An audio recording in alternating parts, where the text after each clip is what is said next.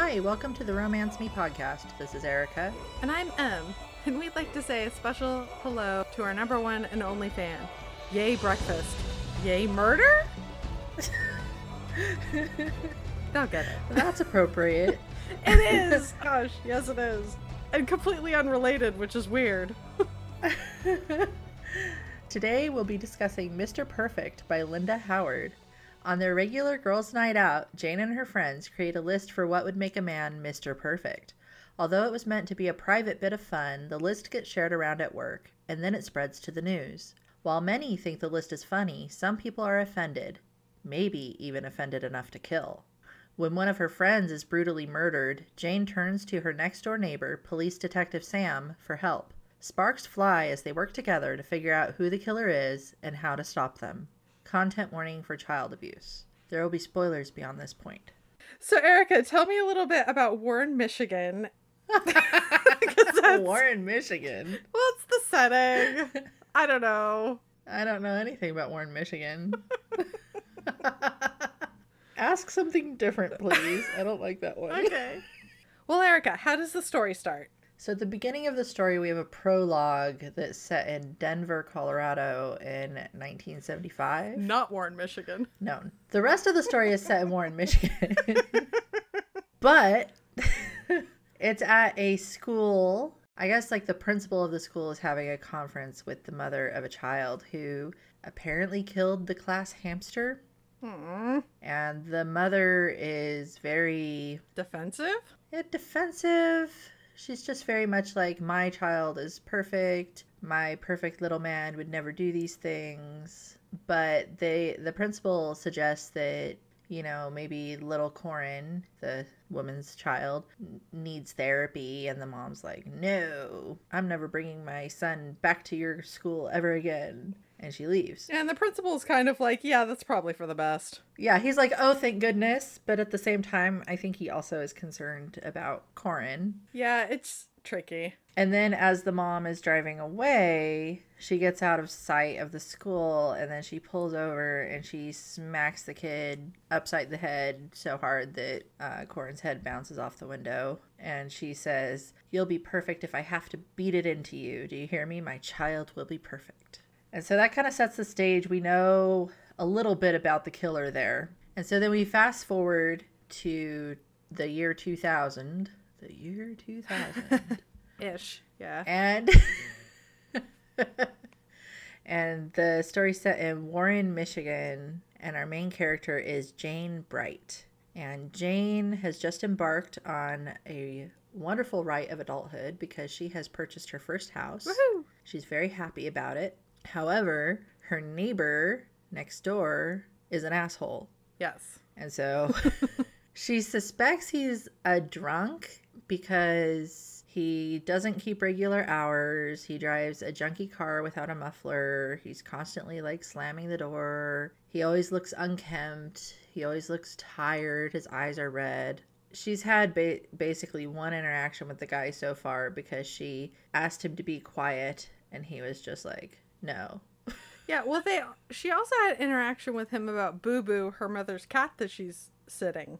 Oh yes, that's right. She's she's uh, pet sitting and car sitting for her parents. Her parents are away on a vacation, um, out of the country, Yeah, I think to Europe or and something. so she's pet sitting for for Boo Boo the cat, and then her dad's fancy rare car, which we don't learn a whole lot about. I guess it's a Cobra, like an original Cobra. yeah, I think if you know cars, then you can fill this in. I don't know.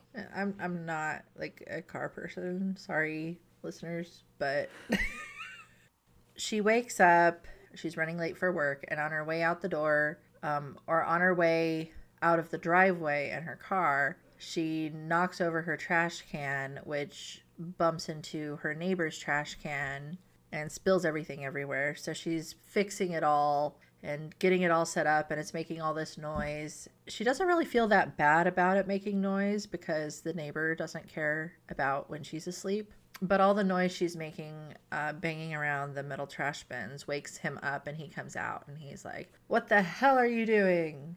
And she's like, I'm fixing your trash can. they get into like a little heated argument. You know, he's like, You're so noisy. And she's like, Oh, excuse me? You're the noisy one. And why don't you fix your muffler? And why don't you keep regular hours? And why don't you care about your noise level? She even threatens him. She's worried about her cat because the conversation she had with him earlier about the cat being on his car. So I think she's a little worried about it. And she threatens him and she says, If you do anything to hurt my mom's cat, I'll take you apart cell by cell. I'll mutilate your DNA so it can never reproduce, which will probably be a good thing for the world.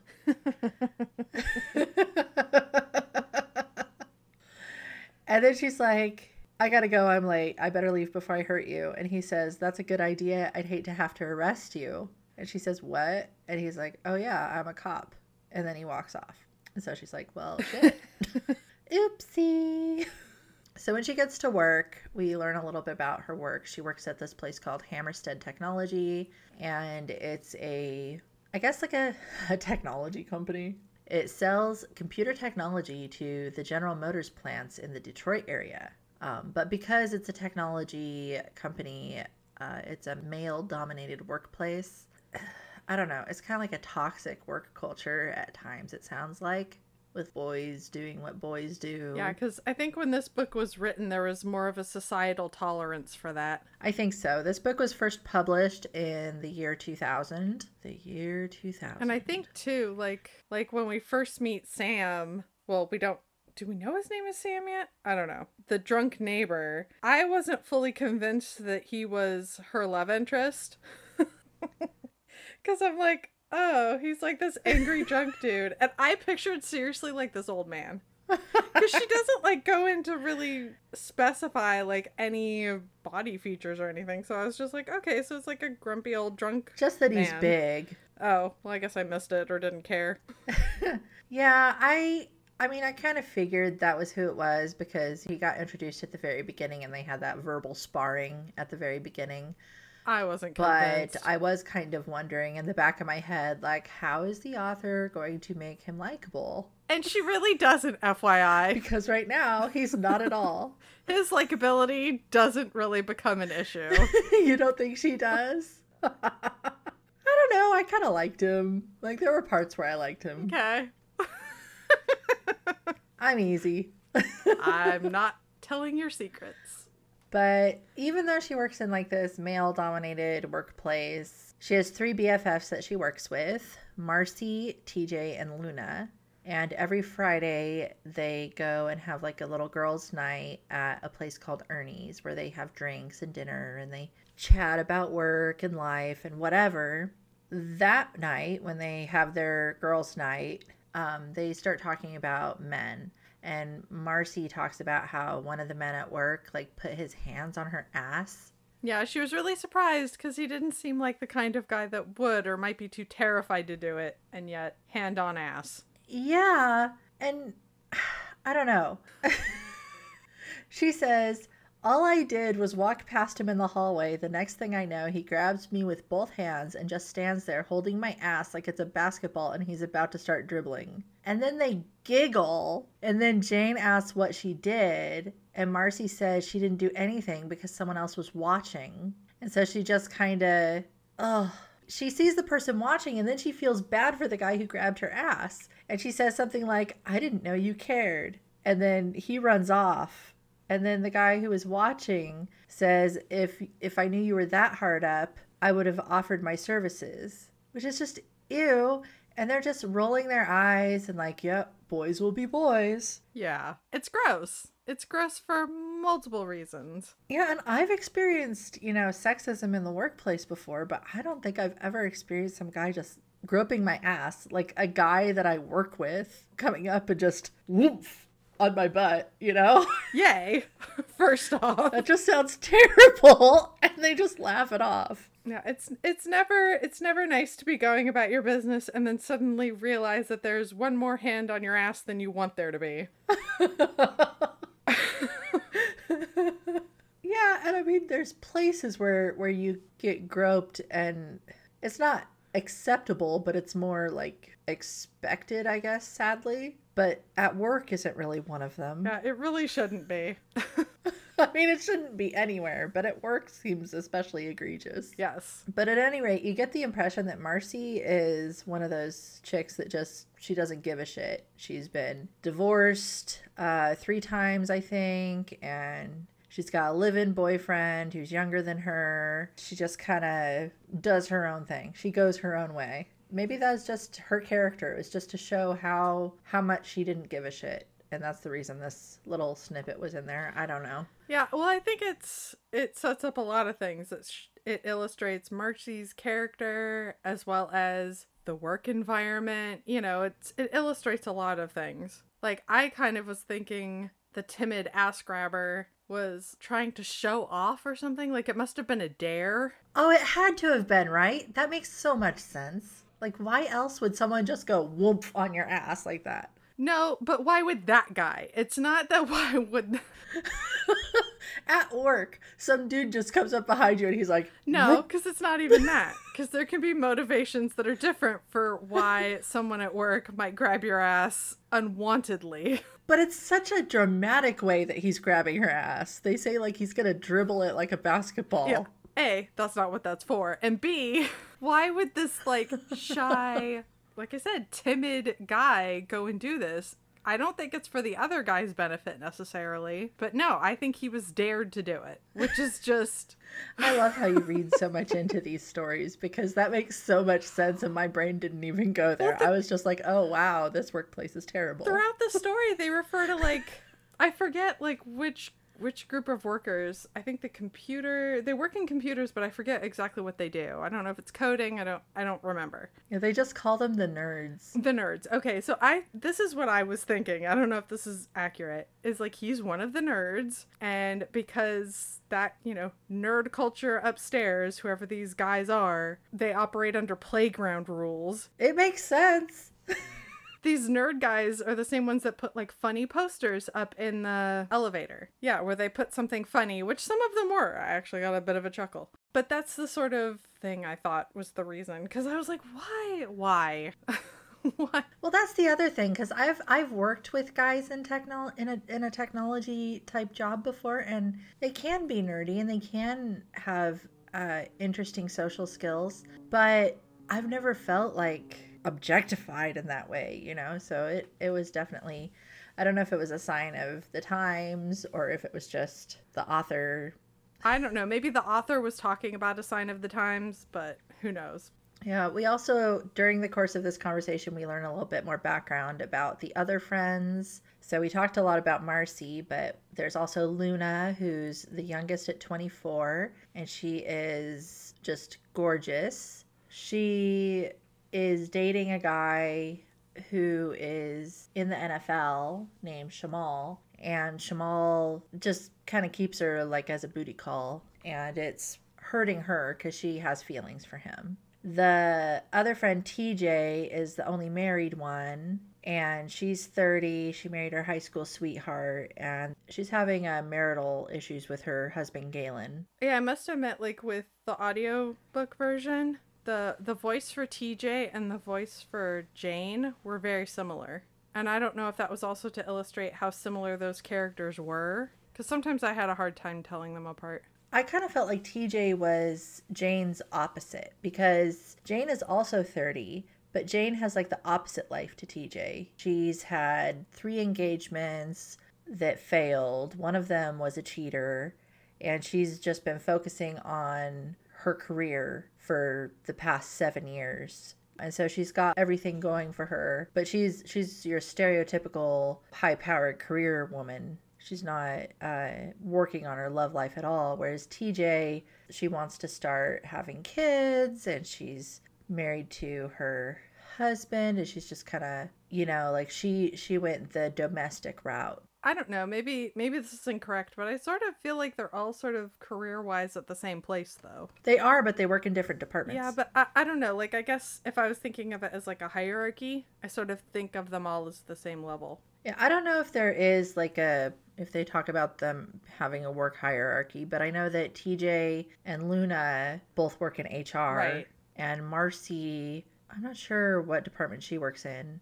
and then um, Jane does something else. Yeah, I was kind of wondering if it was accounting or I couldn't remember. Oh, it was payroll. Payroll. That's what she does. Yeah. But at any rate, they're discussing men, and and Luna is bemoaning uh, Shamal's lack of interest. And I think alcohol played a factor, as it does with so many really good decisions. They're all drinking, and they just kind of decide you either need to settle or be single.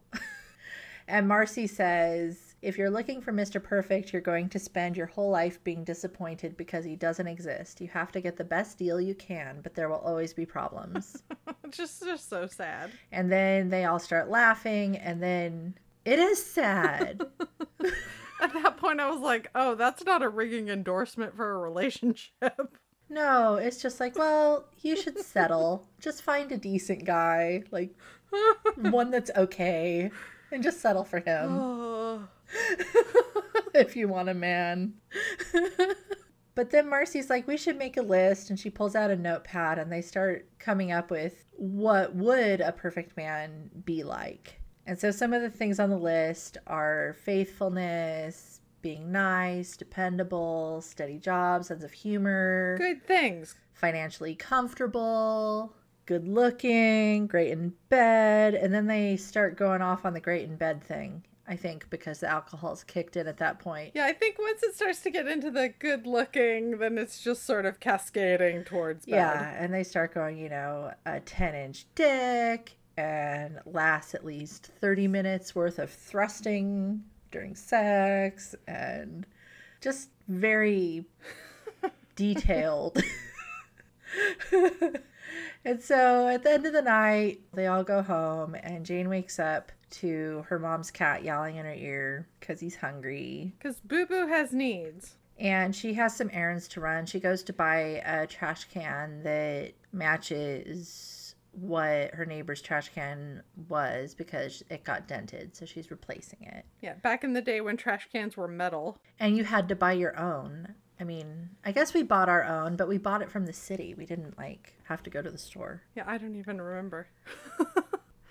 that is information I don't have readily available in my brain. But when um, she gets back, she starts talking to her neighbor, Mrs. Kulovich, about her other neighbor, the cop, who she thought was a drunk. She's like, well, maybe he was lying to me. I'm going to see what Mrs. Kulovich says about him. But Mrs. Kulovich says, you know, oh, he moved into that house after his grandmother passed away. That's where she used to live. And I feel so much safer having a policeman nearby, don't you? Jane's like, oh, well, I guess he didn't lie to me. I can't hate him for that. Darn it. And at that point, it's pretty late in the morning and she's going to go mow her lawn. And this is another, for her, like a rite of passage into adulthood. My first house, my first lawn. She's looking forward to it. She bought a red lawnmower. She likes all things that are red and mm-hmm. mechanical. That seems factual. She starts mowing the lawn, and then her neighbor shows up and he's like, can you not mow your lawn right now? Because I'm trying to sleep. Which I feel his plight, dude. There's nothing worse than trying to sleep during the day and somebody's out there doing something really loud. she says, Oh, it's 10 o'clock. I'm not doing anything wrong. Everybody else in the neighborhood is doing this. Yeah. Yeah, you should just go to bed a de- decent hour. And he says, I can't. My job has irregular hours right now. So she's like, Fine, I'll just go inside and sit for the next 11 hours. See, it was at this point where I was like, Oh, yeah, I guess he is the love interest. I relented. I accepted it. Yeah, sadly. Unwilling, but I accepted. But when she gets inside, she does start to feel like, well, maybe I overreacted a little bit. I need to readjust how I'm thinking about this guy because she has more information than she did originally. Like, originally, she thought he was a drunk and just an inconsiderate asshole. And now she's learning there are reasons for him looking, you know, red eyed and, you know, rumpled and have irregular hours and stuff. Yeah, her evidence for him being a drunk wasn't all that compelling.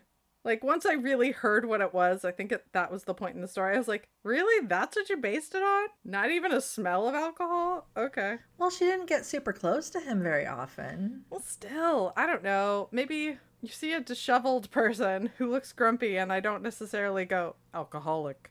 The next uh, work day, we meet Jane's coworker Leah, who works in HR, and she's she's described weirdly. Like she wears like very feminine type of clothes, but she never really seems quite put together.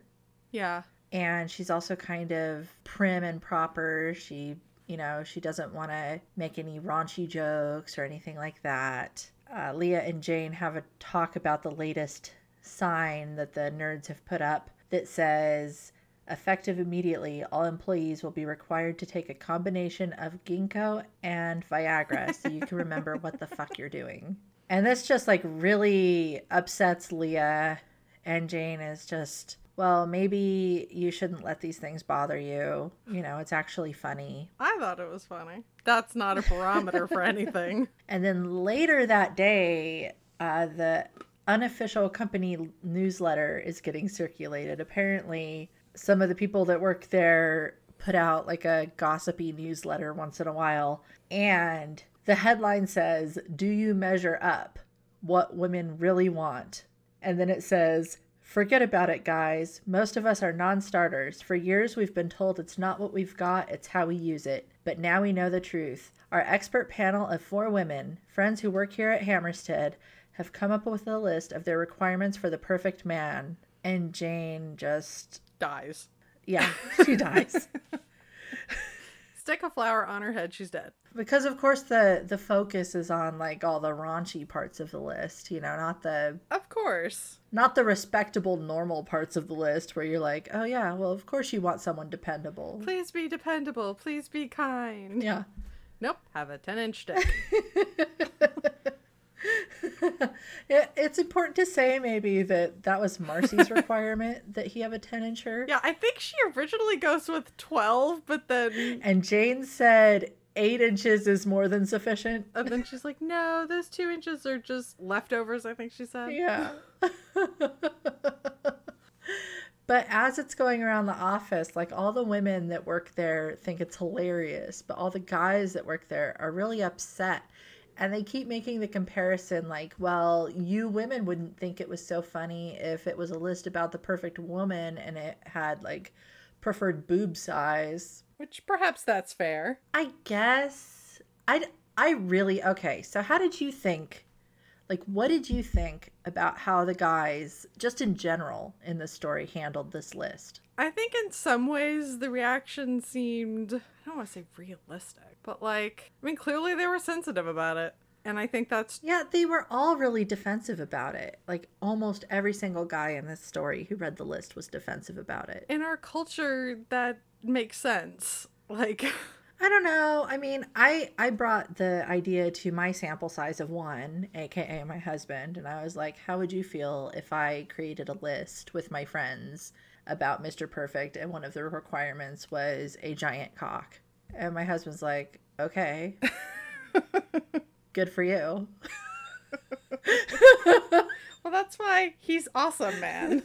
it makes sense to me that in the story, there's a whole bunch of defensive, sensitive reactions. I guess it just didn't to me. I really felt like, you know, does this just mean all these guys are just so surface level? I think for the story, they needed to be. I, And I think that's just one of the problems with the story is that everyone is surface level. yeah, I mean, none of the characters are particularly deep, so I'm not really surprised. And then they the four friends, they all meet together at lunch to discuss, you know, oh no, the list got out. Come to find out, Marcy told one of her coworkers about it and the coworker is the one who put it in the newsletter. But they're all anonymized, you know, and Marcy didn't specify who the other people were anyway. But I mean, if you have a group of friends, they're bound to find it out. Well, yeah.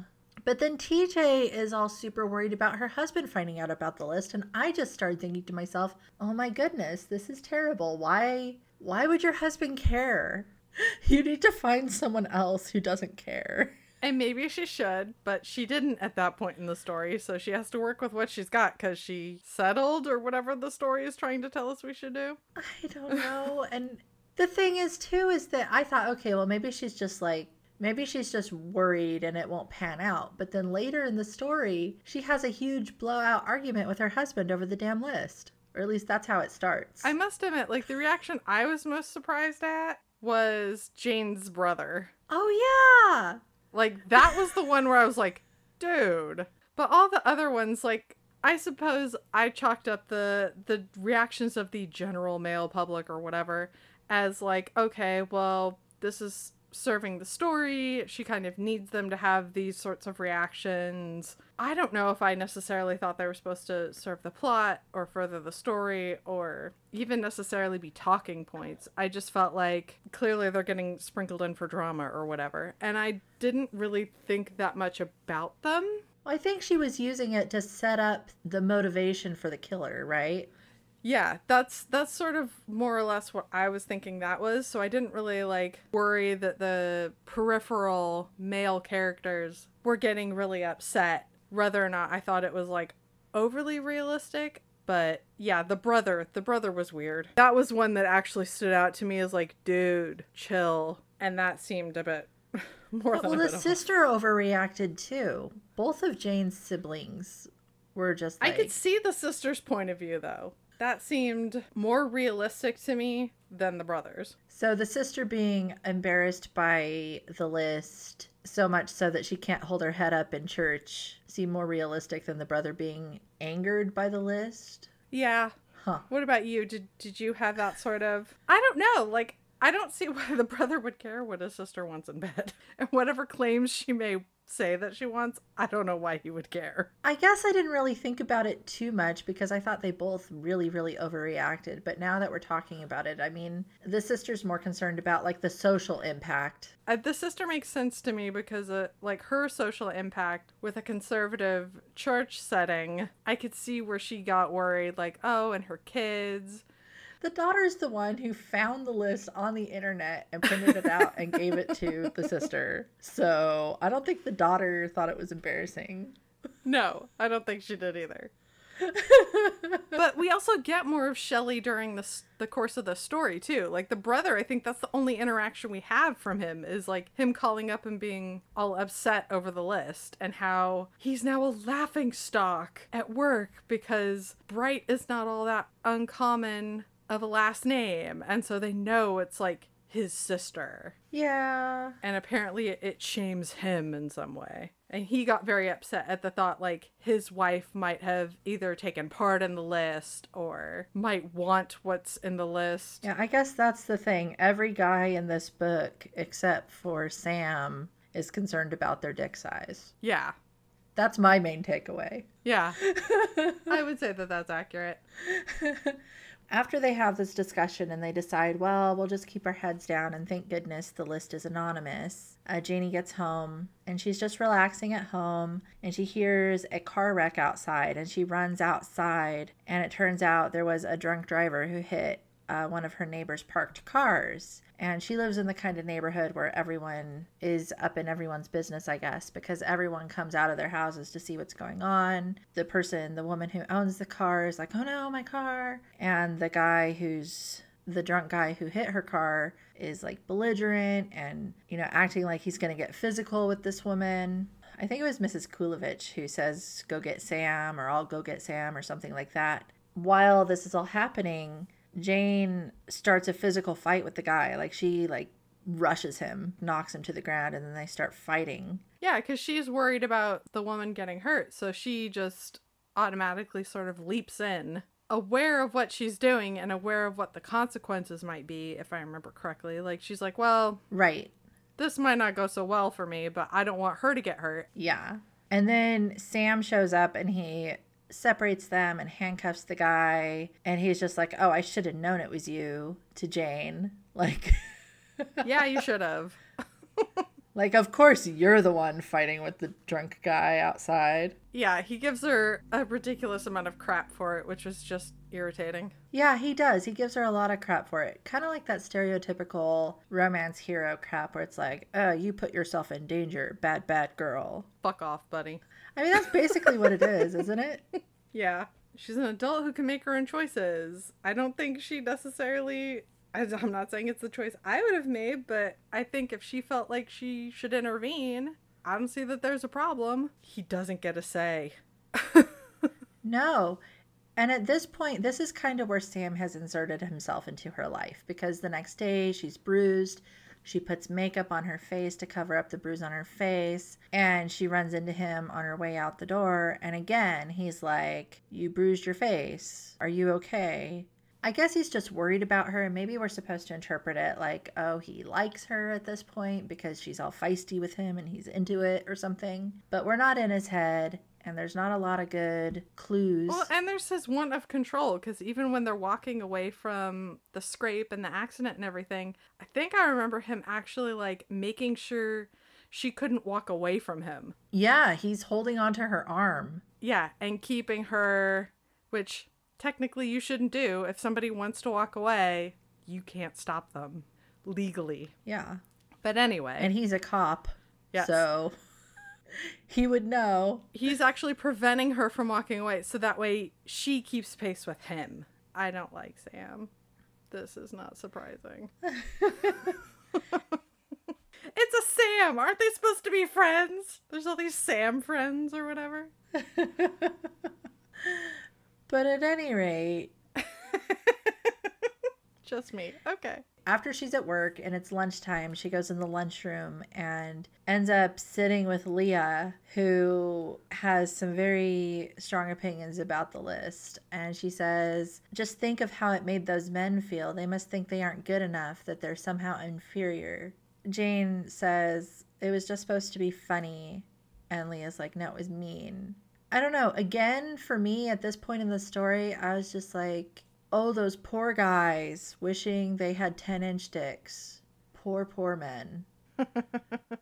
I don't know.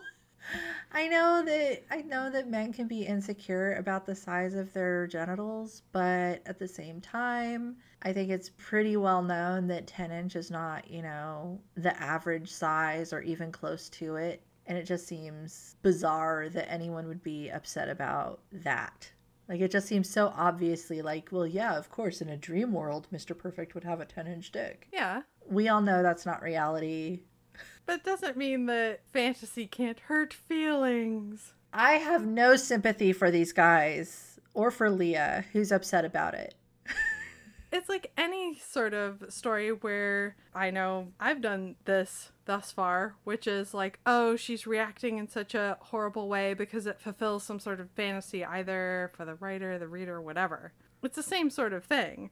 I guess. You know, people's expectations or fantasies that they want can still end up being hurtful, where it's like, oh, I don't measure up in this way. Which, yeah, okay, so we're talking about penises now, but whatever the expectation is, to a certain extent, you can even say our heroine, Jane, doesn't measure up to the female ideal. Although she's trying to, like with the swearing, where she pays a quarter out to, because swearing isn't considered feminine. Yeah, Jane has a lot of uh, stereotypical masculine traits. You know, she's very assertive, she loves cars, she swears, she has a potty mouth. Yeah, I really liked Jane at the beginning.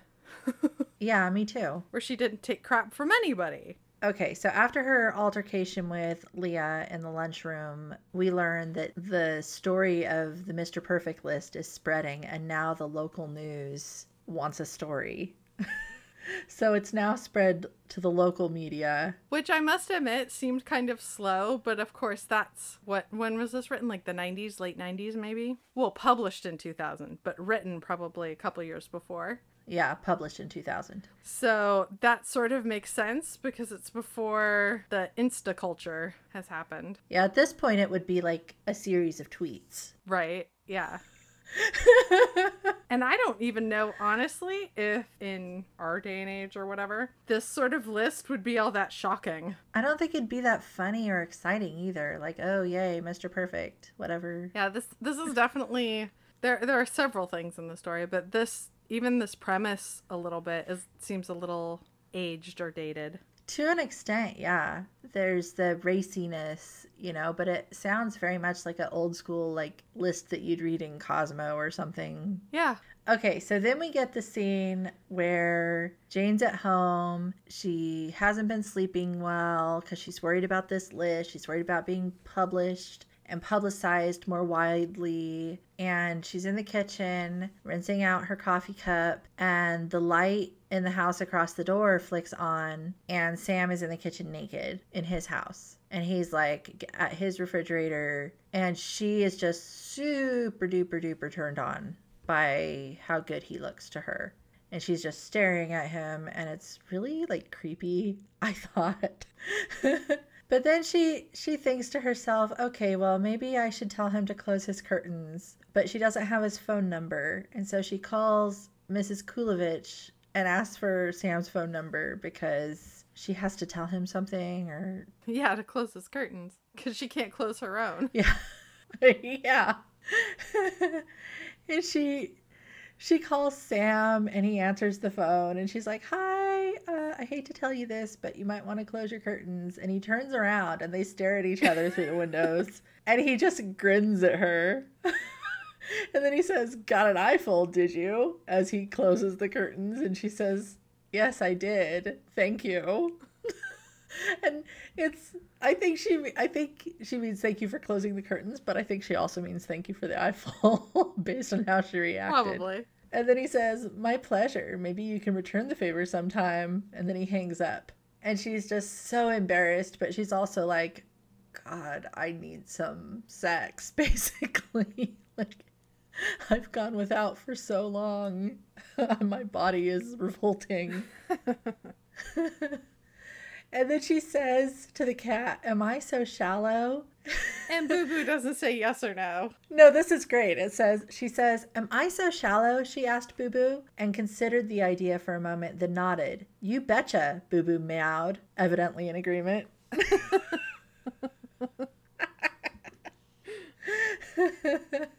so now we have the love interest part of the book really going full steam ahead because her relationship with Sam has just turned into yes, she's absolutely attracted to him. And apparently he's attracted to her because he said he wouldn't mind if she was naked in her kitchen too. The list shows up on the news, and then the women are talking at work. Marcy says that she's been getting all sorts of phone calls from news stations who want interviews. They decide that Marcy will go ahead and give them an interview, and maybe that will make everyone leave them alone. Right, because it goes from local to national. They've all kind of been getting voice messages at this point, like all sorts of calls, because I think everyone at work kind of knew who the other ladies were who came up with the list because they're friends with Marcy. And so it just kind of like that news got out too. And so they're all getting harassed about that. Yay, harassment. I know. At some point, I think it was sometime around this point in the story, or maybe a little bit shortly after this, which may have been about chapter 13. I felt like the weirdo reader, like wishing I could knock on a metaphorical door and be like, um, excuse me, I was promised a murder. Because I'm like, can this story move a little faster? can we up the stakes and like increase the intensity or something? I'm just struggling. Yeah, because we're about a third into the book at this time, and it just now has has started to get to be really big news, I suppose. Yeah, which seems really slow, all things considered, because I'm just, you can do that, but there has to be like this increase in tension. I think that's the problem is there's no no real sexual tension with the characters. I mean, very minor, but there isn't really the the thriller, suspense, crime, whatever tension to fill in the gaps either. So there's like this lack of something. Well, here I have some tension for Woohoo! you because Bring it. because Jane is super stressed out about all this, and so she decides she's going to relax by washing her car. And as she's washing her car, Sam shows up, and he's like super duper flirty with her. And Yay. he had found out that she's been paying a quarter every time she cusses. Like he surprises her, and she curses at him, and then he's all, "You owe me," and she's all. I have a new rule. You can't cause me to curse and then make me pay you. But then, you know, she sprayed him with the hose. She's all wet from washing her car. And he's like holding her down against the car. And she says, Let me go. And he says, No. And she says, You can't say no. It's against the law to hold me against my will. And he says, I'm not holding you against your will. I'm holding you against your car. Which, I don't know. In my head, this is in the realm of fantasy. I was like, okay, whatever. But in real life, that would be kind of terrifying. Yeah, I mean, you definitely have to make the distinction in your mind between fantasy and reality. But then he kisses her, and it's an amazing kiss, and they're super into it, and they start grinding and kissing against her car. And he says, Let's go inside. And she's like, No. And he says, I can't fuck you out here. We have to go inside. She immediately goes to, But I'm not on the pill. And she says, Stop, let me go. He's like, Well, why? And she says, I have a ripe egg. oh. But at any rate, he stops and then he offers, I can use a condom. This is one of those things where I was thinking to myself, okay, is this because the book is dated or is there some other reason? Because it's like she doesn't expect him, to, like, it's not expected for him to use a condom. It's like he wasn't expecting to use a condom. Yeah. He decides, okay, well, we won't have sex today. How nice of you to decide that, buddy. Yeah, that's great.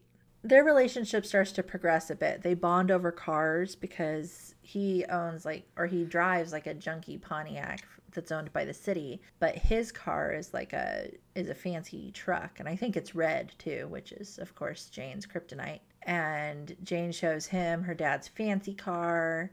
They go out to eat. Yeah, I mean, the reporters show up and Jane has to stay in the garage for like an hour, which seems a little extreme. And yeah, then they go out. Even the reporters thing didn't seem, and maybe that's because now, like, the reporters just seem so relentless. But, like, the reporters show up and Sam just goes out there and is like, yeah, I'm a cop, fuck off. And they do. Like, there's no, like, no, we'll just move across the street. Or it just, it seemed, I'm uh, like, but, but threat, but tension. okay, bye. Fine. And then we get a little a little scene that's in TJ's head where she's like thinking about her situation because she's worried about now that she's been outed as being one of the creators of the list, what is she going to do? Because Jane just doesn't care, Marcy doesn't care, Luna, you know, she has issues with her sort of boyfriend, but it's not a, that big a deal about the list. But for her, she's looking at her marriage possibly ending over it. Her husband calls and he says, Have you lost your mind? You've made me a laughing stock here at the plant. And TJ replies, If anyone is laughing, it's because you let him. I'm not going to talk about it on the phone. I'll wait up for you.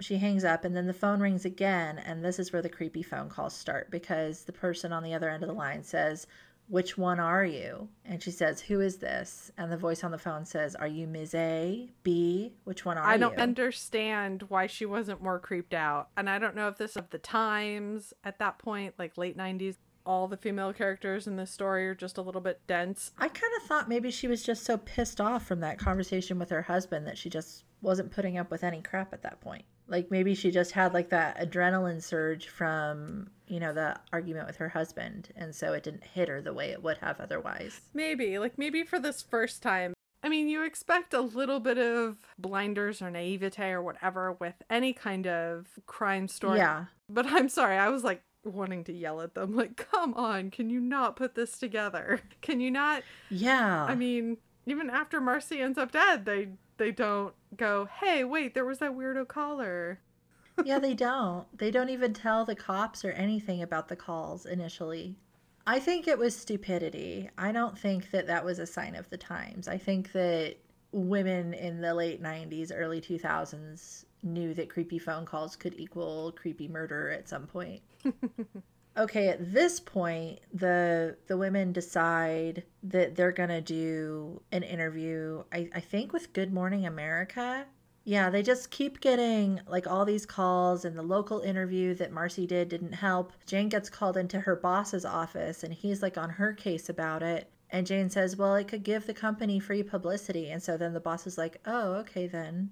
And so they kind of feel like, Well, we'll do this you know, national news interview. They do, but I don't know if anything necessarily comes of the interview. I mean, there's no increased like reporters. I think after then, Marcy does get killed. So maybe that's what comes of it. So I guess the stakes finally get raised. like halfway through the book. Yeah, I don't know. They do the interview and it has kind of like a feminist bent to it, although the the person interviewing them is arguing the feminist point of view and portraying Jane and her friends as not feminist somehow, which I didn't get at all. I really disliked how the interview went because the reporter seemed to be looking for a way to make them look bad. Do you feel that she succeeded? No. I guess what is really getting to me is okay, at one point in the interview, they Marcy makes a point to say that we listed our ideas of what would make the perfect man and any other group of four women would probably come up with different ideas and in a different order and everything. And the reporter says, You do know that feminist groups are outraged at the physical and sexual requirements on the list. When women have struggled so long not to be judged by their looks or bust size, they feel you have damaged their position by judging men according to their physical attributes. And Luna, I think, has the perfect response because she says, I thought part of the feminist movement was to give women the freedom to be honest about what they want. We listed what we want, we were honest. And then they start talking about that, and then the reporter says, you know, well, are any of you with someone? And then later at the end of the scene, it says that she had plenty of material to edit down for the short piece that would actually be aired. At one point, she had abandoned her notes and passionately argued the feminist point of view. And I just don't understand. I guess she's calling them hypocritical because, well, feminists don't want to be objectified, yet you were objectifying men, I suppose. I, I mean, there is some of that going on. But then Luna at the same time is also correct because she's like, well, we were just saying, like, this is what we would like. Well, both things can be true, can't they? I just didn't like it. It was annoying. yeah, I mean, it, it highlights maybe some of the complexities of the issues that are brought up. You know, in saying what they wanted, it does bring up physical attributes. But is the fact that physical attributes are brought up a problem? Especially since those can be considered more superficial. I guess for me, it seemed like it was a lot more about like, oh, men are butthurt because four women said they wanted a huge dick, like that, versus like being objectified. Yeah. No, I see that point. I think saying I think saying you want a huge dick is different from objectifying someone. No, I agree with you.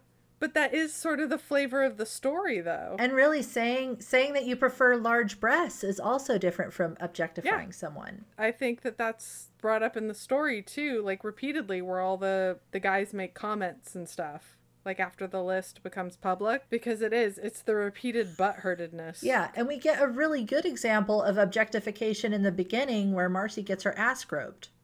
So it's clear the author knows what it is. Yeah yeah. I think that's just what it is. It's frustrating for me because I feel like like this book had potential to have a bit more of a feminist bent to it than it did. But then it seemed like it wanted to take on the theme or topic of feminism and then just didn't do a very good job at it.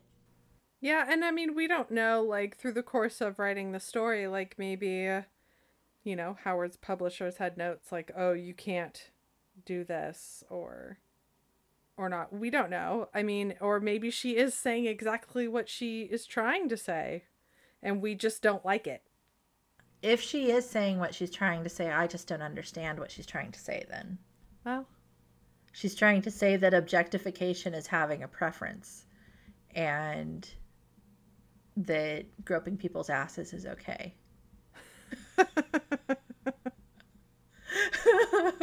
I don't know. I, I don't I don't know. I I I can't speak to what Howard may or may not have meant. And if she got to say no what she intended to say. Or perhaps we're misinterpreting things that yeah. she had intended. We don't know. That's true. We don't know. Okay, moving on. We have some more stuff with um, Jane and Sam. Moving on. He comes over because he's been out of town for a couple days and he comes over to quote check in and they're sitting and talking and they start talking about i don't know just like life but also like sex and whatnot and it gets a little like you get a little bit of sexual tension there and then again he's like we should just we should go to bed or whatever. And she's all, well, I'm on my period. And then he's like, so, well, you were lying about ovulating the other day or whatever. After the whole period conversation and everything, we're back at work and Marcy's missing. Dun dun dun. And there was a scene earlier where Marcy got her head bashed in by Corin. And we get a clue that it's someone she knows because she let them in and acted like she recognized them. So Marcy is missing. Luna calls Jane while they're at work and says, Have you heard from Marcy? She hasn't come into work yet and she hasn't answered her phone at home. And Jane's like, No, I haven't heard from her since Friday. Jane calls Sam, or she calls his work and is like, Can I talk to Sam? And so they give her his his pager number. Dated. An anachronistic pager number, or at least it would be now. And she talks to Sam about it and says, Could you see if there's anything you can do about it? If maybe there was a car wreck that she was in or anything like that, because that's where Jane's thoughts went. Sam says, Yes, I can get one of my friends to look into it who works in that division. Jane's like, Okay, great.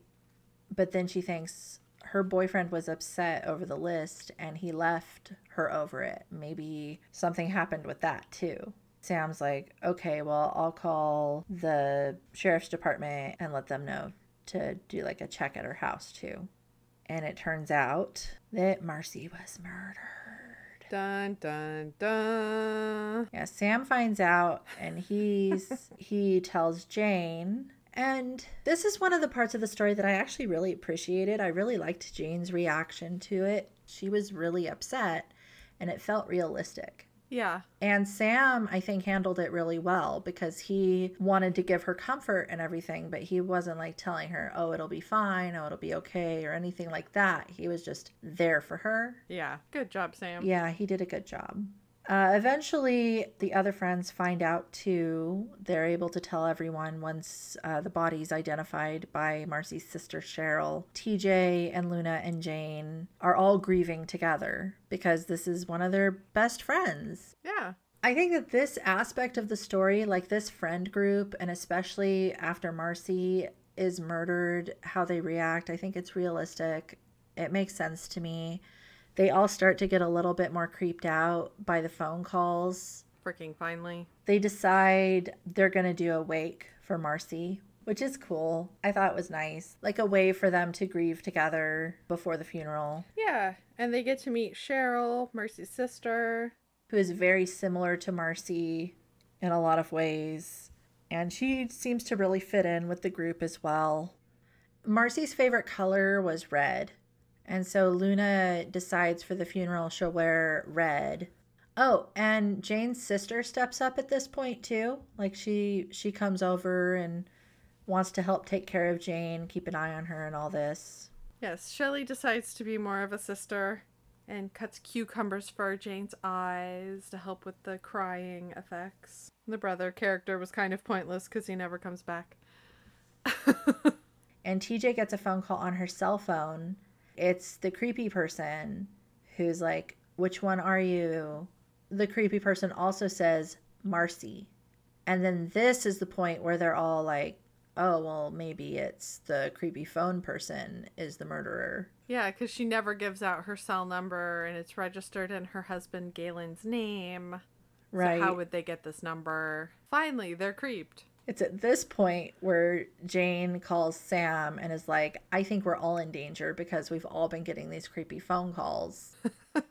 oh, by the way. Sam is like, okay, well, you all need to be very, very careful and don't open the door to anyone because you don't know who it is. And it has to be someone that you know because how else did they. Don't open the door for strangers or people you know. Just don't open the door, leave it closed, lock it.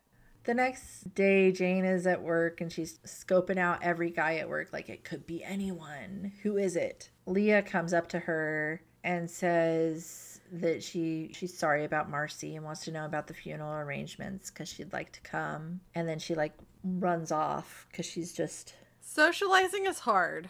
Yeah. And it's difficult when there's like emotional things going on too. Jane goes out shopping to get caller ID and a cell phone and all these things. Sam had given her like a list, her and her friends a list of all the things that they need to help keep themselves safe. And she doesn't get home till super late at night. And Sam is there and he's mad because where were you? Why haven't you checked in? The demanding man needs to know. The demand man. the demand man can. And she says, Since when did I start answering to you? And he says, Since about a week ago. And then he kisses her. And then she has like these thoughts like, oh, well, he must have just been scared for me. So it's okay for him to boss me around. He's scared. Yeah. And then they have sex. Well, first he asks her, before they have sex, he asks her if she went on the pill. And then she says yes. And then they have sex. And then right after, he says, shit. and she says, gee, that's romantic. And he says, I knew you were trouble the first time I saw you. And she says, What do you mean, trouble? I'm not trouble. I'm a very nice person, except when I have to deal with jerks. And he says, You're the worst kind of trouble. You're marrying trouble. And that just makes her even more upset because she's had three broken engagements. So she's like thinking, You're an asshole. And she starts getting up and trying to find all her clothes and everything. He's like, Can you just calm down? Which is not the best thing to say to anyone who's upset ever. And no, it's really not. And then he grabs her and he's all horny again. And he like starts fucking her and he's like, Don't cry. I love you. Will you marry it me? It was so cringy. There were so many things about this book that are just cringy, and this one was definitely one of them. This scene just grossed me out for so many reasons. It's like she's pissed off because I, I don't normally want to read these sex scenes aloud, you know, to an audience, but I am going to read this because it's just okay. So, to her astonishment and rage, she discovered he had another erection. If he thought she would open her legs for him after all that crap he said, he shifted, expertly pressed with his knee, and her legs opened anyway. Another shift, and he slid smoothly inside her, and she wanted to scream because he felt so good, and she loved him, and he was a jerk. And then he apologizes to her while he's fucking her. And it's just like, I don't know, like fight fucking isn't my thing, I guess. This isn't it, even really fight fucking. In some ways, it could be considered a little bit rapey. He grabs her, knees her legs apart, sticks his dick up in her, and then he apologizes, and then it's all fine. Yeah, no, it's gross. It's totally cringy, and I hated it. and I'm laughing because I'm uncomfortable. But he wants her to marry him, and they decide they're not going to be engaged, they're just going to get married. Yeah. well, gotta get her before she runs. And and he's decided, so it must be so. And then it's super late. They've had sex. It's been wonderful. She wakes up thinking, oh no, boo boo, he hasn't been fed. I have to go home and feed him. And she goes to her house and discovers that her house has been trashed, like ransacked and she calls um, 911 and calls it in. Sam goes over and he's checking it out, and the police come and they're checking it out. Boo Boo is safe, thank goodness. but everything that was feminine at all in her house has been destroyed. All her clothes and underwear, her sheets were destroyed because they were girly, but the things that were not feminine weren't destroyed. Jane kind of basically moves in with Sam she hires a cleaner to clean up her house and they get the neighbor mrs kulovich to make sure the house gets cleaned appropriately or whatever. And then we have the funeral after that. I knew it was coming. Yeah. So we have we have a marriage coming up. We have a funeral. We have all sorts of things. Yeah and i think it's sad that i wasn't looking forward to any of them. Yeah. So after the funeral we have a scene with Luna. She gets to her apartment and she sees her sort of boyfriend Shamal there waiting for her. He reveals to her that he's been missing her and he wants her back. Luna tells him, I've been busy. This thing with the list happened, and then Marcy got murdered, and it was just terrible. And they have a conversation where Luna tells him, If you want to be with me, I'll give you another chance, but you have to be faithful to me. I don't want you to be with anyone else. And he yeah, agrees. I think she even includes no groping other women. Yeah, she's very, very like specific. that wouldn't be included anyway. You would hope. different rules for different couples, but that seems interesting to note. yeah. Luna kind of makes up with Shamal, but then I don't know, I don't think it's that same day. It felt like it was that same day in this book. But then later, she gets a knock on the door and it's Leah from work. And Leah's like, Oh, I just wanted to check up on you after the funeral, but you were in so much of a hurry. And so Luna lets her in and they start talking a little bit about the funeral. And then she turns around and Leah gets her. So this is the point Yep. where we learn that Leah is the killer. yeah, I must admit, I was pretty upset with the story Why? for a lot of reasons, but in this particular moment, like, you just see this lovely moment with Luna and Shamal, and you know when she's dead, she's like, well, that went nowhere. That was great. Super satisfying. Thank you. yeah, I was pissed that Luna got killed too. I was like, I really like Luna. Yeah. Fuck you, story. and I know I made this point before, but Marcy seemed very individual, like her own person. Luna seemed very much like her own person. Jane does too. TJ is kind of useless to me. She kind of just seemed like Janie of the future or something like that, or Jane of the future. Oh, maybe. And I'm like, if somebody had to be killed, couldn't it have been her? She was kind of extra. So then there were two. Which really, just one and like a little bit of extra. You're so mean. really i mean there's there's tj there's was it shelly they kind of seem very similar like i just i don't know like why do the outliers have to die Okay, so Sam calls Sam calls Jane and lets her know that Luna got killed. TJ is there and Shelly is there. And so Jane tells everyone, oh, Galen is there too. Galen is starting to realize up until this point, TJ's husband Galen has been like, You're just making much of this. This isn't related to the list at i all. love he's like you're making too much of this i'm like they haven't made anything of this and they should have But at this point, Galen's like, okay, maybe all the people who wrote the list are being targeted. Hmm. Jane and TJ take a day off from work and they just hang out at Shelly's house and let Shelly take care of them, basically.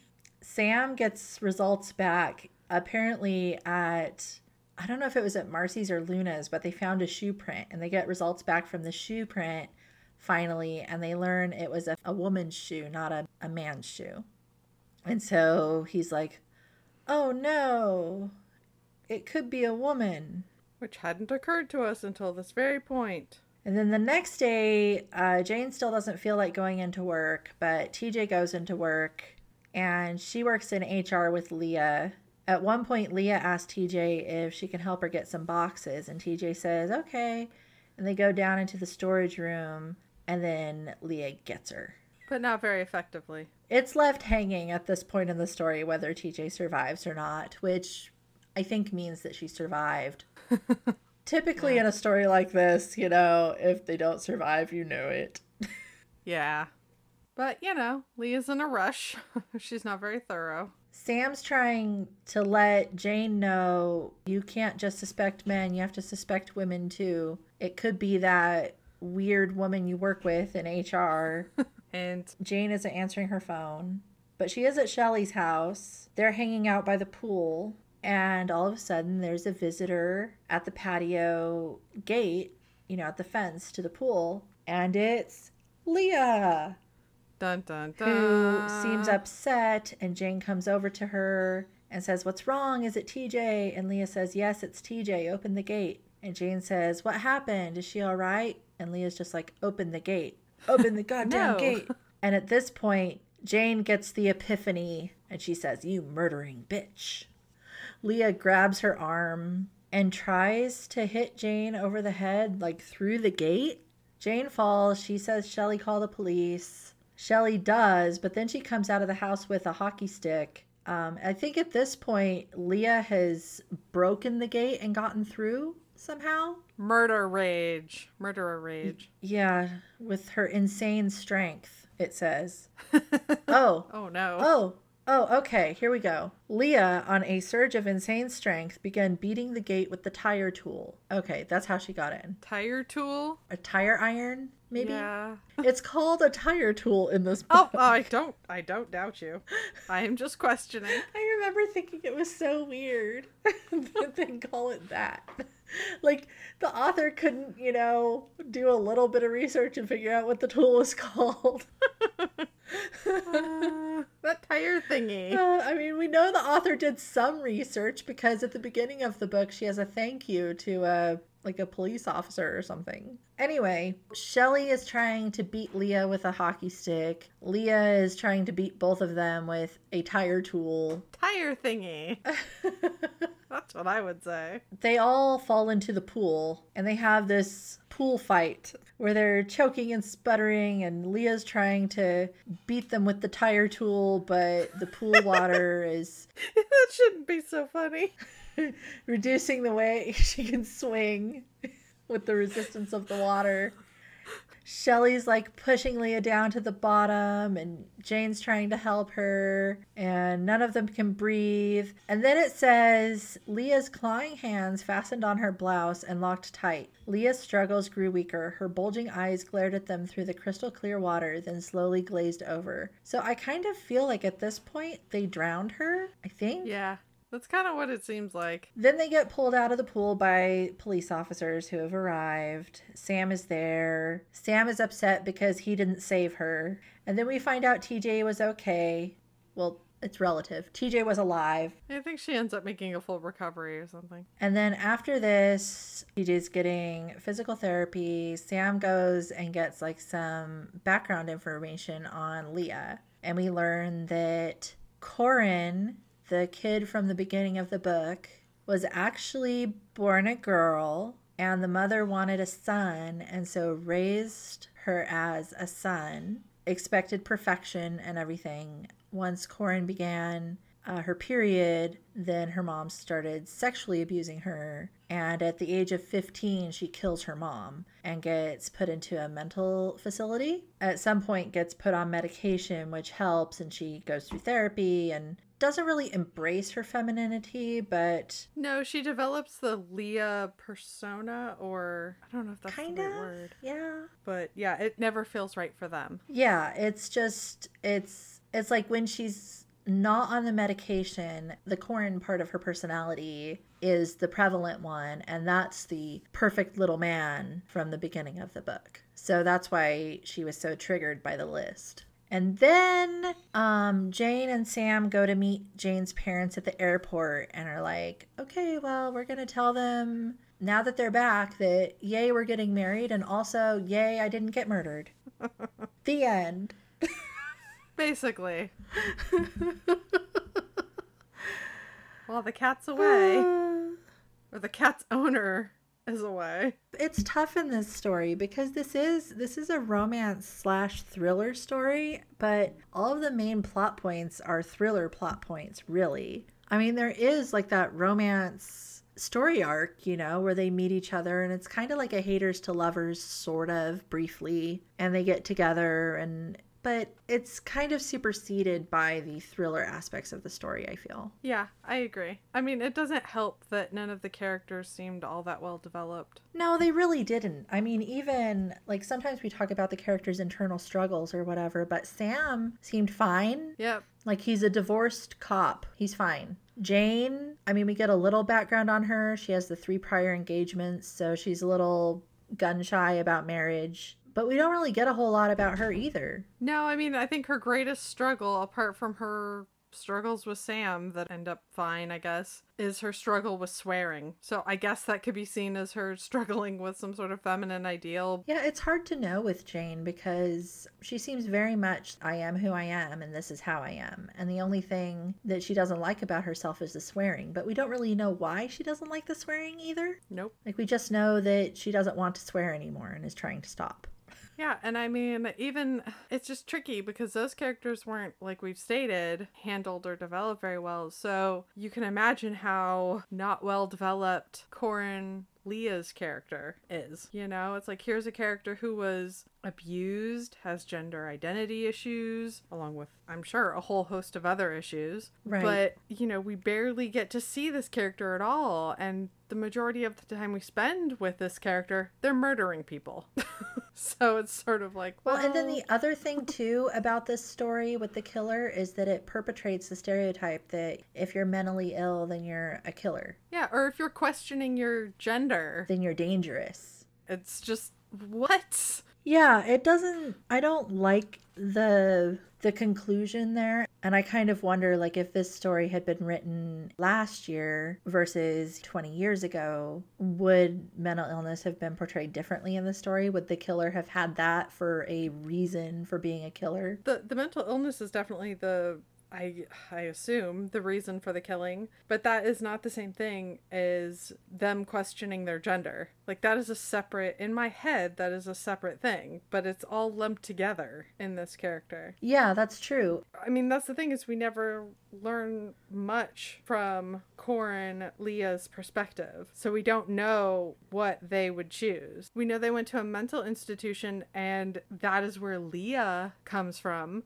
But is that something Yeah. that that Corin wants or Leah wants? We don't know. Like it's who knows. But that's another thing that made me feel kind of uncomfortable about Corin slash Leah's identity is that they're raised. See, I thought that they were raised as a boy, even though they were a girl, which is what in part messed them up, which made sense in a way. Well, it was like they were raised as the opposite of what they were physically identified as. From the story, it's like Corin gets told you are this way, and then biology says, um, okay, well, there's some things you need to take into consideration, and the mom doesn't handle it super well because the mom's got issues No. of her own, Yes, the mom has lots of issues. yeah, which we don't know anything about in any kind of depth. Another wonderful romance Yeah. mom.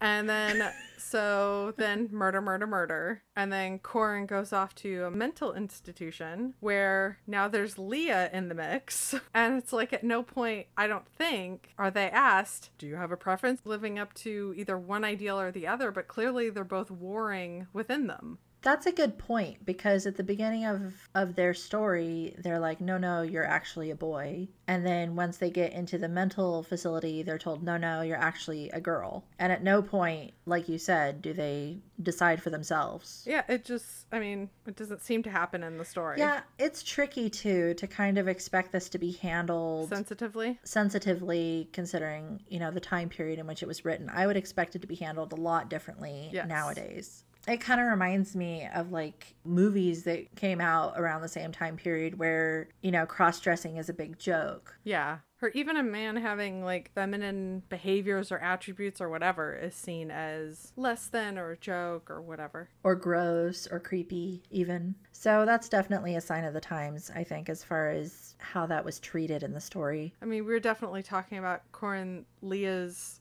storyline, but then there's little thing. Oh, I shouldn't say little as in minuscule, but little as in short in duration. Scenes where Janie's at the store, she meets up with Sam. This kid comes out of nowhere. This kid with the name of Damon, which made me think the Omen. And the kid like pokes her in the ribs with the plastic gun or something like that. And she, Janie says to Sam, kill him or shoot him or something like and Yeah. I'm like, oh that is so inappropriate. I can't even I can't even unpack the inappropriateness of that. And that's treated like it's funny in the story. I was not laughing. I was legitimately like chilled horrified. I too was like, oh, that poor kid. That kid will need therapy now. You know, there's there's just things like that in the story where you're just like, I don't I just can't. Yeah, there were a lot of things in the story, I think, that, you know, didn't necessarily age very well. Yeah, they're just they're cringy. You know, there's lots of lots of cringe, like that sex scene, and then the sex scene where he's like trying to fuck her while she's on the phone with her sister. Cringe and uncomfortableness, I think. And then there's something to say about the writing style too, because again, while it had like those romance story characteristics, the story was very much like action. Like everything was about this external conflict with the killer, you know, hunting them down or whatever, and them trying to figure out who it is. Well, action, but slow action. right. Because it, I mean, action Im- implies like a quick pace. Like I said, like chapter 13, I'm like, is this story going to pick up at any point? Like, is there going to be tension of any kind? I mean, there's some sexual tension, but it gets a little cringy and creepy at times, which, I mean, but yeah, it, it didn't commit. Yeah, I mean action, like less like action movie and more like verbs. Yeah. Okay. Well, that, that makes a lot more sense. There was a lot of verbs moving the story along. I don't know how to express it other than that, but I think that's the perfect way to express it. But when I was writing out my notes for our plot outline, it's like, well, first first Marcy gets murdered, and then they have the funeral, and then Luna gets murdered, and then Yeah, which doesn't happen until like halfway through the book. Yeah. And then the stuff that happens with the couple almost seems like, well, duh, of course they're together because they like each other. Yay. Yeah, I swear this book is a lot like Corin Leah in that it has identity issues, potentially. It doesn't know what it wants to be.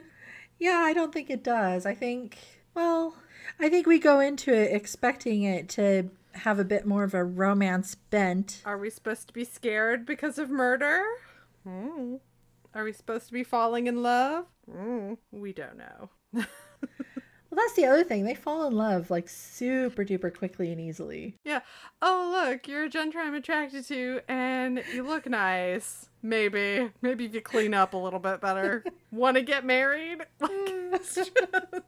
and we do get some of Sam's point of view, but it's only to push the story along as far as the murder part of the story goes. We don't get a whole lot of his point of view as to like what he thinks about the relationship. No, which would be helpful in a romance. It would be. you know, if it's not a romance, then it's fine. I mean, we get some from Jane for all of it. And then the other thing that differs from your typical romance is that we have multiple viewpoints. It's not just one or both of the people in the couple, but it's like lots of different characters. Each of Jane's friends gets a scene. The murderer gets several scenes. Some other people get scenes. I mean, if you're gonna switch point of views that much, then you really have they have to provide insight. Despite there being like a lot of point of views, there was hardly no additional insight. No, it was more like the author was saying, "Okay, well, we need to know what's happening over here. Who is over there? Yeah. Let's be in their head." We actually don't know, and sometimes keeping the reader not in the know can help with the whole tension thing.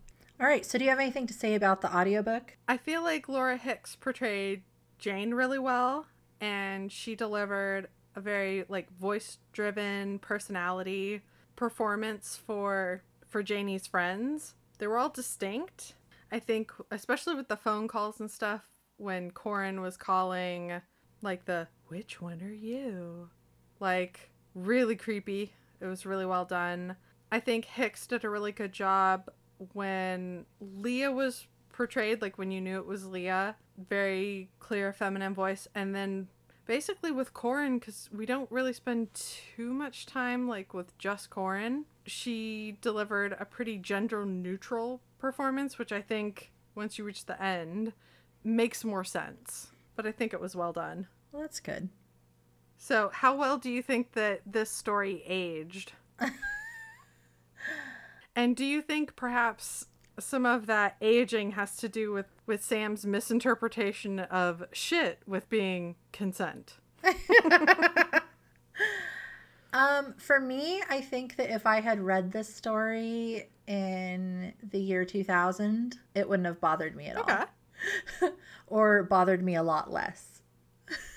Like a lot of the things in the story. I think I wouldn't have even like our, our long uh, you know, conversation about the butt grabby at oh, the yes, beginning. The ass grab. I mean, I don't think that would have even been a thing for me 20 years ago. I mean, it would have been like, ew, gross, but I wouldn't have felt the need to go on and on and on about it. Yeah, I I agree with you. It probably wouldn't have been quite the talking point. There were some other fun little details too, like the cell phone thing. Uh, when Jane buys a cell phone, she didn't have one before and she's deciding whether she wants a flip phone or not. You know, stuff like that. Like the ubiquitousness of smartphones wasn't a thing. Yeah. Uh, the fact that they had answering machines, Oh, answering uh, machine. the caller ID thing. I mean, I take caller ID as like a given nowadays. It is. Yeah. Didn't used to be. Some of the treatment of feminism too, I Mm-hmm. feel, maybe didn't age very well. The sex scenes, I don't think aged very No. well. the thing with with the killer's identity, uh, gender identity, I think would have been treated a lot differently now than it w- than it yeah, was. I agree. So there's a lot of things about the story that that again, like if I had read it 20 years ago, it probably wouldn't have pinged on my radar so much, but now it's very much something I look for or think about. What about you? Yeah, I agree. I think if I had read this story that many years ago, culturally, it wouldn't have had to been that long ago. I don't think aspects of it would have hit me quite as hard. You know, like I wouldn't have questioned so much of it as I have now. But I don't think that's wrong. It's just different. It's like anything. You learn more about something and you're like, oh, it gives you a different appreciation for how a writer may handle a subject, regardless of what that subject is, or a joke, or a scene. Yeah. I think that that it's also important to note that creators grow and develop over time too. How many people have been canceled for making a inappropriate tweet 10 years ago, you Yeah. know? They're not all still the same person they were 10 years ago, you know? Oh, let's hope we all grow. I mean, I suspect that if the author wrote this book, like rewrote this story, they would probably change a lot. Yeah. That's important to keep in mind too. I think that while these books, we can look at them, you know, oh, this is a product of its time. I think it's important to look at it in terms of the time period in which it was written, in addition to the current time period. Yeah, no, I think it's good to compare Definitely. because that gives uh, you a better appreciation. Totally. All right. So are you happy for their happy? No, not at all. No? No. I'm like, I know with some romance stories, like it's, you can put them in the like happy for now category. yeah. I, I guess maybe they could possibly be shelved in that section. It's like it, it wasn't really a, a romance, so it didn't necessarily hit the the emotional things that it's at least aspiring to hit. So it didn't even do that, and any problem wasn't a problem, like at all, like not even addressed. I'm nodding my head through all of this. Like their moments in the beginning when they're kind of feisty with one another. That was more entertaining because once their relationship becomes more sexual, it just in some ways it just gets creepier. I really wasn't into them as a couple. What about you? I think they had a bit of that insta love kind of trope. They're both sexually attracted to each other. They have that chemistry, that witty repartee sort of thing, which is very fun and in parts of the story were very was very funny. I think they had really good chemistry together as a couple and I think that they have the potential to be happy together, but we don't really see a whole lot of them as a couple to really make that determination as to whether they would actually be happy for the long term because they go from flirting in front of their houses to having hot sex to getting married in a week. Yeah, I definitely think they're in lust. Maybe not love, but they're definitely in lust. I'm not necessarily happy for their happy. I'm hopeful for their happy, I guess. Aw, that's nice of you. I always want people to be happy together. Come on. They're, they're not real. I don't feel like I need to hope for them. They had good chemistry. I thought They did I thought it was good chemistry. And I could picture it being like in a rom com type movie, you know, with the banter and all that. Yeah, the banter was fun. And he was emotionally supportive when her friend died. He was. He I mean, he had some weird things that he did, like the rapey sort of sex scene. Yeah. But overall, he was fine. Like there was not much wrong with him. I mean, he was grumpy because he was tired. Yeah, I get that. I get the tired grumpy. Then when they started talking to each other, they started having more consideration for each other. I tried to give him a lot of leeway because of the whole grumpy tired thing, because that is relatable. Yeah. But I don't care how tired and grumpy you are, no rapey. Yeah, don't do the rapey. Rapey is bad. Consent is good. Yes, we like consent. So are you ready to rate Oh, them? yes, let's. Okay. what would you rate Jane from awesome to awful? I was really optimistic with her in the beginning. I like that she was trying to cut back her swearing. She was feisty. She seemed like she Yeah. Get shit done. Like her career was going well. Like she's a functional adult. It was wonderful. But then as the story progressed, it just got awkward and I felt disappointed. Was it the sexual stuff or the murder stuff or what? the murder stuff like like the which one are you? And she's not thinking like, "Oh, this is creepy." I'm like, "Come the fuck on." you are officially you went from functional adult woman with her own home and getting her shit done to, "Oh my god, I think you might be too stupid to actually live." Fuck. I was super disappointed. That is not the kind of trajectory I like in my stories. Any of them, any kind of story. what about you? I rated her awesome. I I really liked how she was portrayed in the beginning and I didn't really see it shifting as much as as it sounds like you did. I think that I think that we give her a lot of shit for not connecting the dots, but I think if maybe you're in the moment, you know, in the moment, would you? I don't know. So I kind of give her a little bit of a pass on it even though I think it's a little unrealistic to not report it to the cops at least. Not to think it's weird. That's the part that that I felt unrealistic. Like I could see not calling the cops on it. Honestly, that's not the. It's the. It doesn't sort of trigger her her lizard brain or her like her survival brain. I mean, she's a single woman in what her 30s or 30 or something like that. That she's not. yeah, she's 30. Come on, please try to live. Yeah, it, it makes me wonder though because they brush off like the sexual uh, harassment and stuff at the beginning of the book. So maybe she just takes that all in stride. Like maybe she puts it in that same category. Maybe. Yeah, it could make sense that way. I still don't like it. In in Jane's world, you get your butt grabbed at work and people post sexual signs on the wall that are funny and you get creepy prank callers. Yeah. I'm not saying it doesn't make You know? sense. I'm just saying I don't like it. Well, that's fair. But I yeah, I thought she was awesome. I enjoyed her personality a lot. I like that she was very she was feisty. Yay, feisty. So what about the hero for you? How do you rate Sam? Oh. Damn it, you asked me first. Um, Go me. so for Sam, he's not awful, but he's also not awesome. And I don't really think he's awkward. He's just kind of meh. There are things about him that I really like. The support for Jane, the way that we kind of find out more about his character, what little there is. You know, we start out thinking he's a drunk, and it turns out he's just a tired cop. And then you find out he's actually a pretty decent cop. So would you say that he's more of a meh hole? He's just kind of meh to me. Like I like I thought he was sexy, but not deep. No, definitely a lack of depth there. what about you? I wrote down awful asshole. Oh wow. I did not like him. Was it the rapey scene? It's a lot of different things. He just gets progressively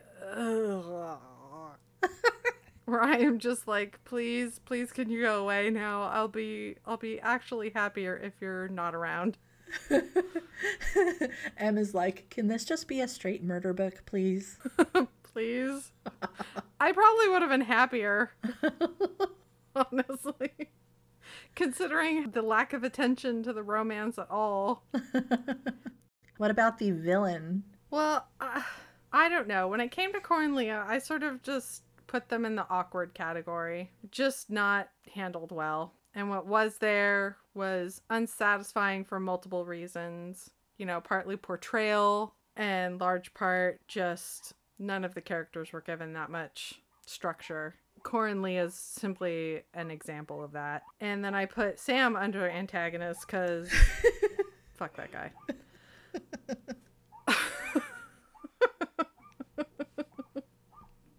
what about you? um. Okay, so for me, Corin slash Leah, I think again, twenty years ago, I would have thought they were a great antagonist, but now I feel like it could have been handled better. So I agree with your rating of awkward there. I don't think they were awful. I think it was just I wanted more and better. Yeah, I mean, I'm I'm sort of of the opinion like any character can be a murderer and I will be okay with it. You just got to, you know, flush them out and make their reasons make sense. Yeah, and being so triggered by the list being Mr. Perfect because that's what their mom wanted them to be. I just And especially that word perfect. But they lasted how many years in that job with nothing else triggering them? Yeah, I, I feel like it was just insufficiently done. And then for other antagonists, I put the media. I feel because of the Oh, right. the repetitive calling and pestering for interviews and things like that. They could have been made into a great antagonist. I think the author did a good job of making it like really pervasive, but she didn't make it she didn't do as good of a job of making it invasive. Threatening. Yeah, threatening. Yeah. Um, the other for antagonist, I put the sexist guys at work. Oh, right. I couldn't get over the butt grabby. Yes, lest we'd forget them. Oh, gotta love those ass grabs. Yeah, I just I don't know. Like you, can we just not?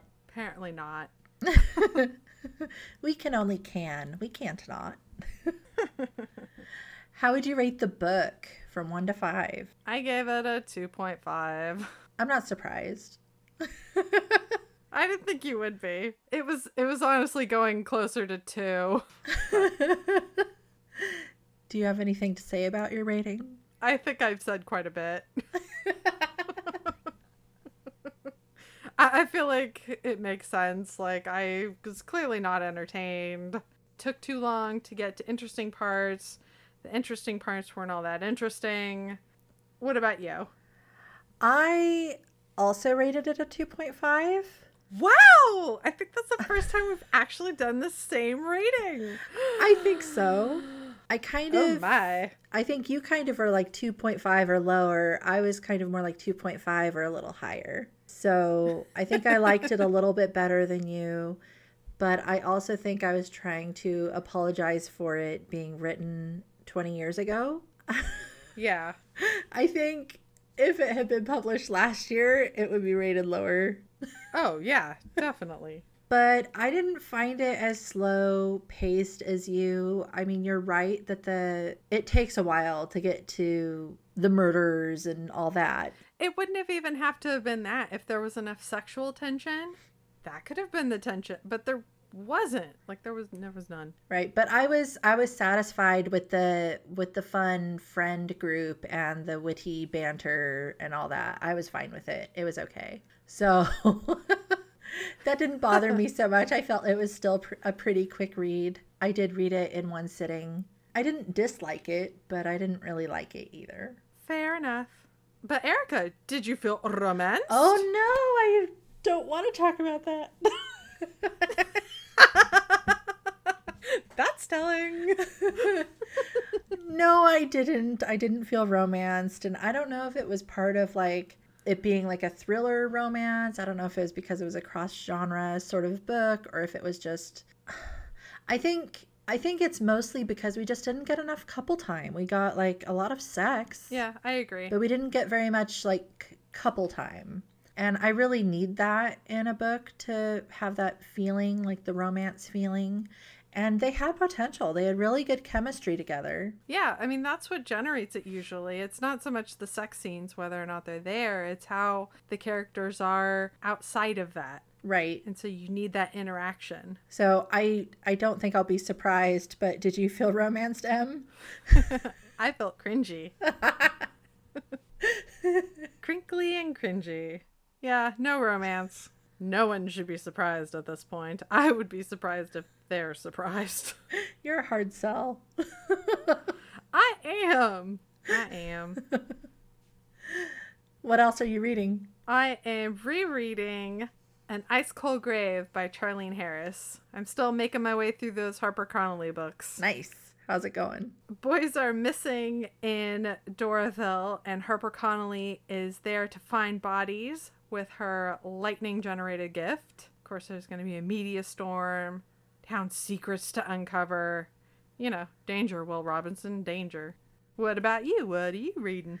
I'm in the middle of reading the latest Stephen King. It's called Later. It's a crime slash ghosty type story. Uh, the main ghosties. character is named Jamie, and he's one of those kids who sees dead people. Ooh, yay. Yeah, it's really good so far. I'm about halfway through. Wonderful. Yeah, I like King. He he does scare me sometimes.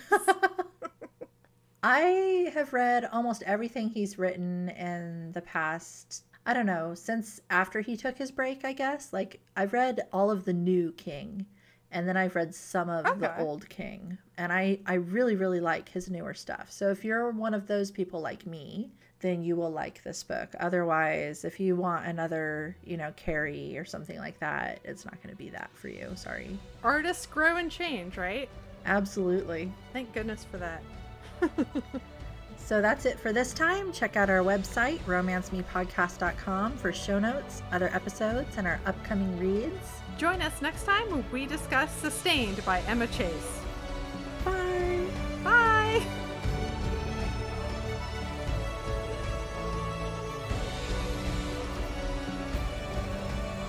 Sorry I hated Sam so much. I know you him. I always, I don't know, I'm a lot more forgiving about romance I think. So. I'm just not a forgiving reader.